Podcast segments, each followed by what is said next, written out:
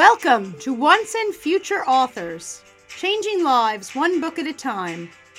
I'm Stephanie Larkin, an author, independent publisher, and book coach.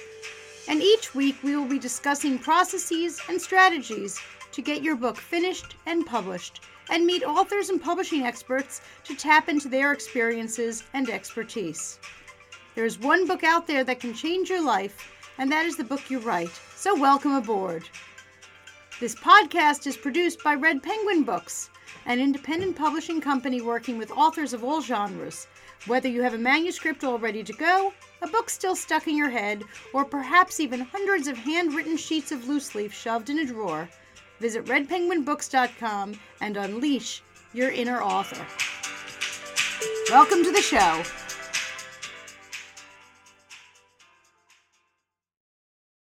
I'm Stephanie, and I'm so thrilled today to be joined by author Danny Angelis, author of Deferred Glory Heroes of the Negro Leagues. Thanks so much for joining me. It's my pleasure, Stephanie. Oh, thrilled to have you, and such an important book. Uh, yeah. Tell me, how did it get started? I mean, how did you get interested in the first place? Well, uh, I'm a freelance photographer, and I befriended a man by the name of Andy Mele.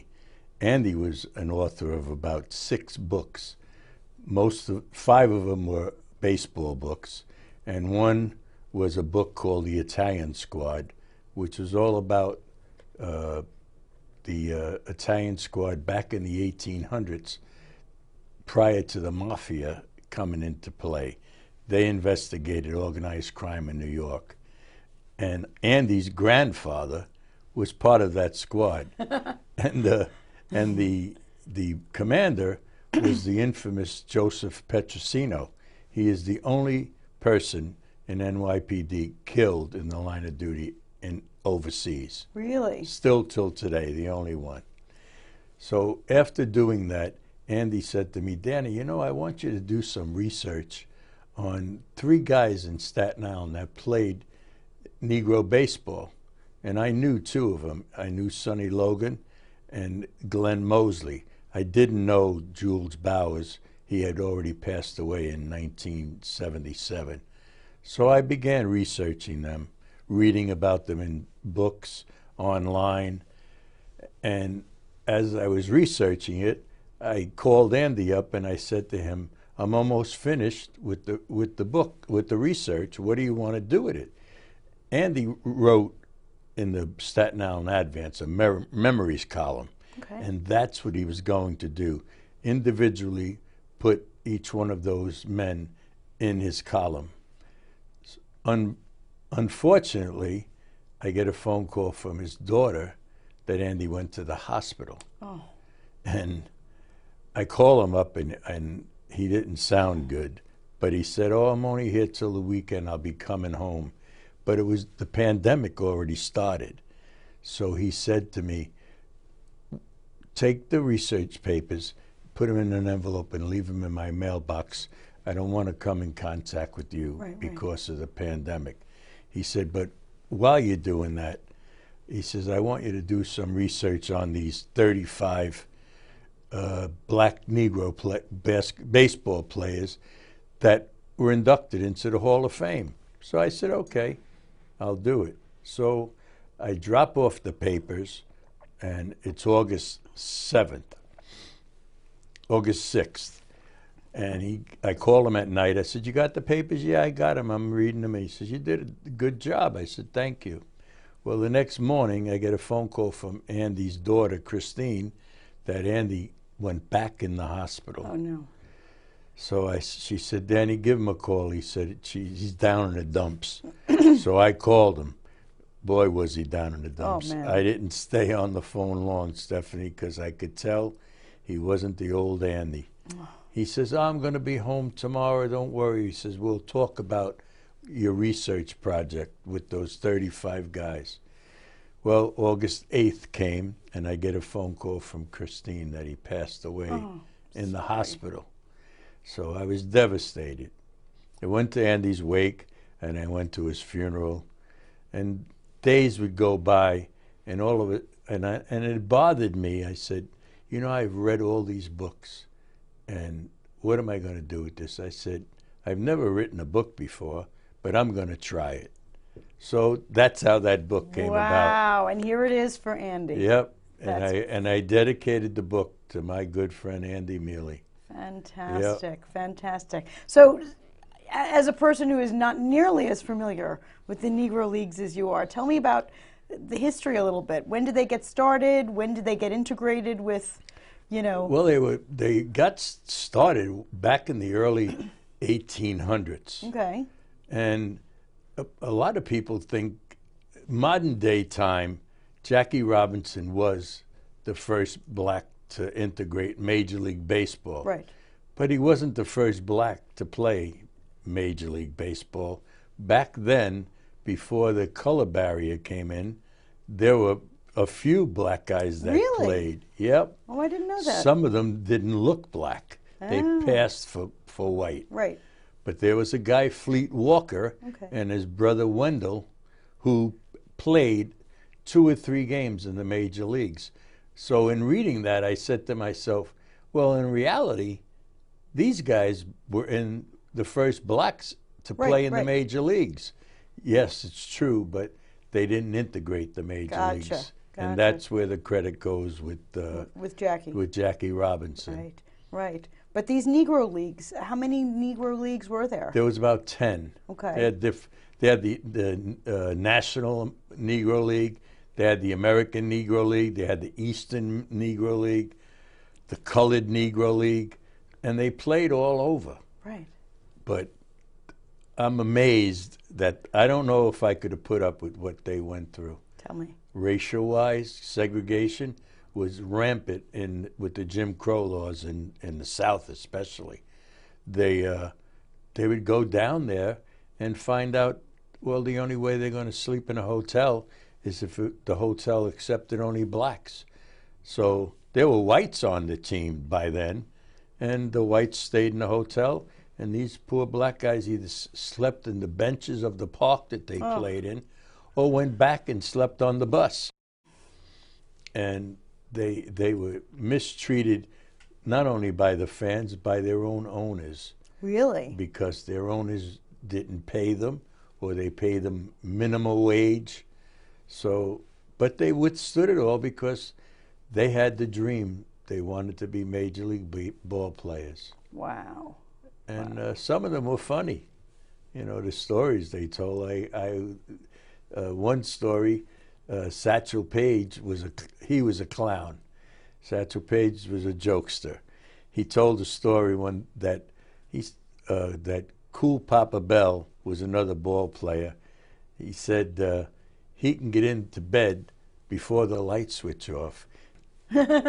so one day, Bell was back at the at the house, the hotel, and he was tired. So he went to shut the light switch off. There was something wrong with the light switch. It was a, a hesitation. So he says, "Oh, I'm going to get even with old Satch," and he put the hit the light switch and jumped in bed, and the lights went out. So he he Satch comes back from wherever he was, and he says to him, "Satch," he says, "You know I'm the fastest man going, right?" He says, "You as fast as hell." he says, "You know, Satch, I'm so fast that I could turn that light switch off, and before the lights go out, I'll be under the covers." Yeah, yeah, okay.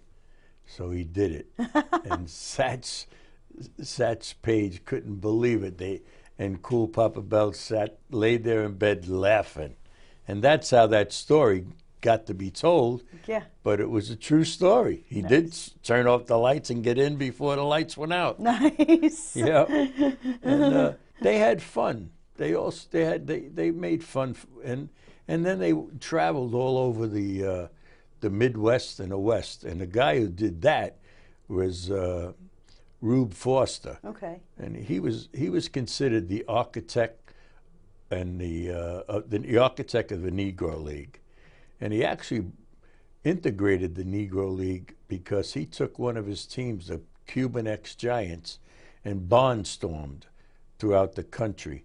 Barnstorming meant you went from town to town Okay. playing other teams. Back then, whites would refuse to play Really? against black teams. Yep, and and whites refused to integrate to play, but Rube Foster he changed all that. He went all around, and Really? and he had a the Cuban X Giants were a great team, and from from his innovation with this barnstorming with them, caused other teams to do it, and they made their money that way. Uh, he came back home. And he lived in Calvert, Texas. Texas. They had a big parade for him. Really? Yep. And he turned in to be an, an executive. Great pitcher, but he realized the money was in owning a team. And and that's that's what he wound up doing. Fantastic. So he was he's in the Hall of Fame as a player executive. And then there was the only woman in the Hall of Fame, Effa Manley. And she she's in the Hall of Fame. She uh, was the owner of the Newark Eagles with her husband Abe Manley. And uh, how they how they came to get together. Effa was a very big Yankee fan and she went to Yankee Stadium during the World Series and met Abe Manley, and they got married the, uh, within a year or so. Right. And they went. They first team they bought was the Brooklyn Royal Giants in Brooklyn, and then Abe's Abe said, "You know this team in Jersey, the Newark Eagles, they're a good team. I'm going to buy them, and we'll in, incorporate them." And that's what they did. The Royal Giants left Brooklyn, and they went and they inter, intermingled and became the Newark Eagles together. And that's the team. She told her husband, she said, You run that front office, I'm taking care of the team. And she, Really? oh yeah, she ran the team. They loved her, but she used to tell the guys when they went on the road barnstorming, told them how to dress and everything, and and she took care of them if they had money problems or they had problems at home with their wives or whatever. She would sit them down and talk to them. So they loved her. Nice. And and like And I she's in the said, Hall of Fame. she's in the Hall of Fame. She's the only woman in the Hall of Fame in from the Negro League. Right, right. And and most of the and the funny part was most of the owners of teams in the Negro League were what they call numbers men. They were they were bookies. Okay. And that's where they made their money. They made their money doing numbers. They were able to own the team. And uh, there's a, a gentleman by the name of Alex Pompez. He was a bookie up in Harlem, New York, and he ran numbers out of his uh, c- cigar store. And uh, he was so lucrative that the mobster, Dutch Schultz, came knocking on his door one day and said, uh, Mr. Pompez, uh, you're no longer doing numbers up here in Harlem. I'm taking them over. So he did for a while, but then, then he got locked up, Dutch Schultz, and he died. And Pompez took the bookie place over again, but through a liquor store. and he he left to go to Venezuela because they he got a tip that they were going to lock him up, and he got bored in Venezuela, so he promised to come back to New York and testify against the mobs mobsters that were doing numbers and whatever, and uh, he lived after testifying against them Wow. and he owned he owned a baseball field up in up in uh, upper part of Manhattan called the Dyckman Oval. He renovated it, and they ran carnivals and concerts out of there. And ironically, down the street from the Dyckman Oval was a pool called Miramar Pool. okay. As a young man, my grandparents and aunts lived up in that area, Dyckman Street. As a young man, I went to that pool. Really? Yes, but Dyckman Oval was long gone. Uh, I didn't. I asked my grandfather back then, what was over there, What- but it became the Dyckman Housing Projects, Okay. and uh, and that that's part of the this That's part of the the- history. the, here. history of the story there, and it's they had a good time. You know, you had to make the best of your, your time in the, in the Negro League because your dream was to become a, a major league baseball player. Right, right. Now tell me a little bit about the chronology. When were they first admitted into the major leagues, and when were they first admitted into the Hall of Fame? 19, 1947 is when Jackie. Jackie, Robinson okay. was was uh, brought in by Branch Rickey, Okay. and then little by little, the the uh, Negroes from the Negro League, Roy Campanella, Larry Doby, uh, Monte Irvin, they, they all came into the, from the Negro League and, and were drafted into the major leagues. Okay.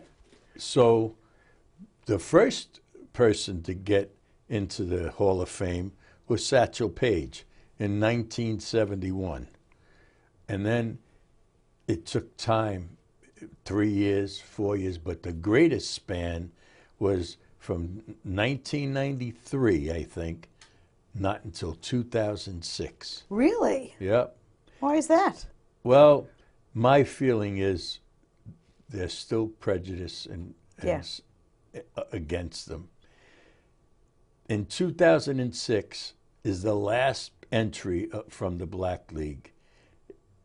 They in, they uh, incorporated 17, Okay. and I'm saying to myself, from from 1993 to 2006, why didn't you spread these 17? They- Right. Why do it all at once? That's- Exactly. Now, it's now 2021. Right. No one has been inducted into the Hall of Fame since then. Since 2006. Nope. No blacks from the Negro League. Wow. A few months ago, they stated that anybody from 1920 something until 1948, they are now considered Major League Baseball players. So the entire Negro leagues are considered major leagues. Yes. Gotcha. And and there's quite a number of guys that are gonna el- eliminate the records of some of the, the guys. Really? Oh, tell in, me about that. One in particular is going to be is is Josh Gibson. Josh Gibson, the right now before this happened, Ted Williams was the highest batting average from one year. Okay. 404, I think. Well, Josh Gibson hit 406. Really? So that was the end of That's the end of that. Yeah. Ted Williams. Right now, if somebody said to me, "Well, who who was the guy who hit the most batting average?" Yeah. Josh Gibson. Look at that. So that's just this year that all of the Negro All leagues. this happened, yeah. Yeah. Now the Negro League, I don't know why they stopped at 1958, uh, 50 rather, because the Negro Leagues actually went all the way up to 1966. Okay. So they were running concurrently, even though they were now accepted Yeah. into the major leagues. Yep. They were still going. Yeah, and and and sporadically crowds came. Okay. Be- But back back when the Negro League was in full bloom, Right. they got they they actually had they had an East West Classic that they called. It was the equivalent of an All Star game. They outdrew the Major League. Really? Oh, for 20 years, and and it was filled with black people and white people. Right, too. right, right. They just enjoyed these guys playing. Right. And uh, the, in, in one of the books I read, uh, Shades of Glory, and also a book called Only the Ball Was White, and that was by Robert Peterson, and he he brought into the fact that with race, and uh, the reason why the uh, owners of the major league teams didn't want blacks in there. They were afraid of rioting Oh. uh, they were they they were afraid that nobody no whites would come to the ballpark because they didn't want to intermingle with blacks, and there was a few other things, and uh, it it just it made no sense. Right. One of the owners, uh, Griffith, he was the owner of the Washington uh, Senators at the time he got a hold of Josh Gibson and Buck Leonard and asked them, Would you want to play in the major league? So he says, Yeah, of course we, we'd love to play in the major league. Now they're thinking this guy is going to get them in there. And he says to them, Well, would you be able to hit the, the pitching in the major league? So Buck Leonard said, "Yeah, we'll hit some, but some we're not going to hit." Yeah. So he said to them, he says, "Well, you guys, you colored boys ain't ready to get in the major leagues," and that was the end. Wow. Yeah, that's what he told them. And and there was only recently, I, and I have the article from the, the New York Post. The the the owner of the of the uh, major leagues back not the owner. I'm sorry. The commissioner was was a man by the name of Judge Kennesaw Mountain Landis. Well, the major leagues uh, named the most valuable player in the American League and in the National League award after him. Well, they took him away because they found out that he was against integration of the. Of Gotcha. The, and that just happened. Yeah. No, I think I remember reading that yes. recently too. And uh, so that was it. It- It was I. It was an eye opener for me, Stephanie, I bet. and I enjoyed. I enjoyed the the, The reading. process? Yeah, and I only last night I I, I took the uh, the book uh, Only the Ball Was White and started reading parts of it again, and uh, and you, you say to yourself, my God, I know, I know because it's me. I'd be gone home a long time ago. I I wouldn't withstand. Yeah, I mean they took a lot for Yes. years. Yep. And and throwing things at them Oh my gosh. and and using the N word like it's nothing. Right, right. and uh, they withstood it all. I think there was only one ball player that actually went into the stands, and his team followed him in there, and uh, they they just after a while they got uh, disgusted and tired of it. Yeah, I don't blame them. Yeah, and some of the ball players uh, hit and threw dirt on the umpires too because the umpires were corrupt too. Oh, Yeah, they they were they favored certain teams and uh, made made calls that w- weren't the right call, right. and the players re, uh, rebelled because of it. They had to really love the game to Oh, put yeah. up with that. Yeah. I mean, that's a yes. lot. Yep. And and a lot of people back then when Jackie Robinson got got into the major leagues, a lot of people s- said Roy Campanella being one that Monte Irvin should have been the first one. Really? Yeah. Now, in reading through the books that I read, I feel that the reason why Jackie Robinson got picked by Branch Rickey was Jackie Robinson was in the military. Mm-hmm. He was an officer, and I, I, I know because I was in the military, you, you learn to be disciplined. Yeah. And I think that's what saved Jackie Robinson to get picked because Right. he put up with a lot when he when he uh, got into the You got to be the with the first one. I'm sure he put up with so much. one one story went he showed up at at Dodger Stadium at in Ebbets Field and I forget the, who the manager was told him he was going to play first base. Well, they they wouldn't give him the first baseman glove. He had no first baseman glove, so he went out on the field with a regular glove. Yep, these were his own His own own, players. his own players. And uh, e- eventually, they got to change and like him and play with him. Right, right. But it Uh, took time. Yes, Monte Irvin on uh, the things I read, fantastic ball player, but he had a bad temper, Oh, so that, and and that might not have worked. Yeah, and he he was young. He was 19 years old when he started playing in the ma- in the Negro League. Right. It took until 1949 for him to get into the major leagues. Plus, he had two years of military. Hmm. And when he got called up to the major leagues, he said, I'm not half the player that I was 19 years ago. And he was bitter about it when he was 19 Ooh. and he lost a lot when he when he was pl- playing before he went into the service. He was a 400 hitter. Wow. When he came home, his the three years that he was gone, Yeah. he was only a 300 hitter, Yeah. and uh, and he that. blames it on the military because he he was overseas, Yeah.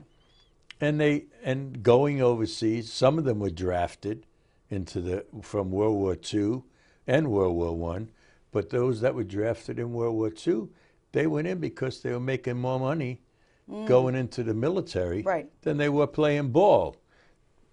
Problem was when they got into the military, nothing changed Right. race racially because back then blacks were all together. They they had no separate units. They weren't integrated. Right, right.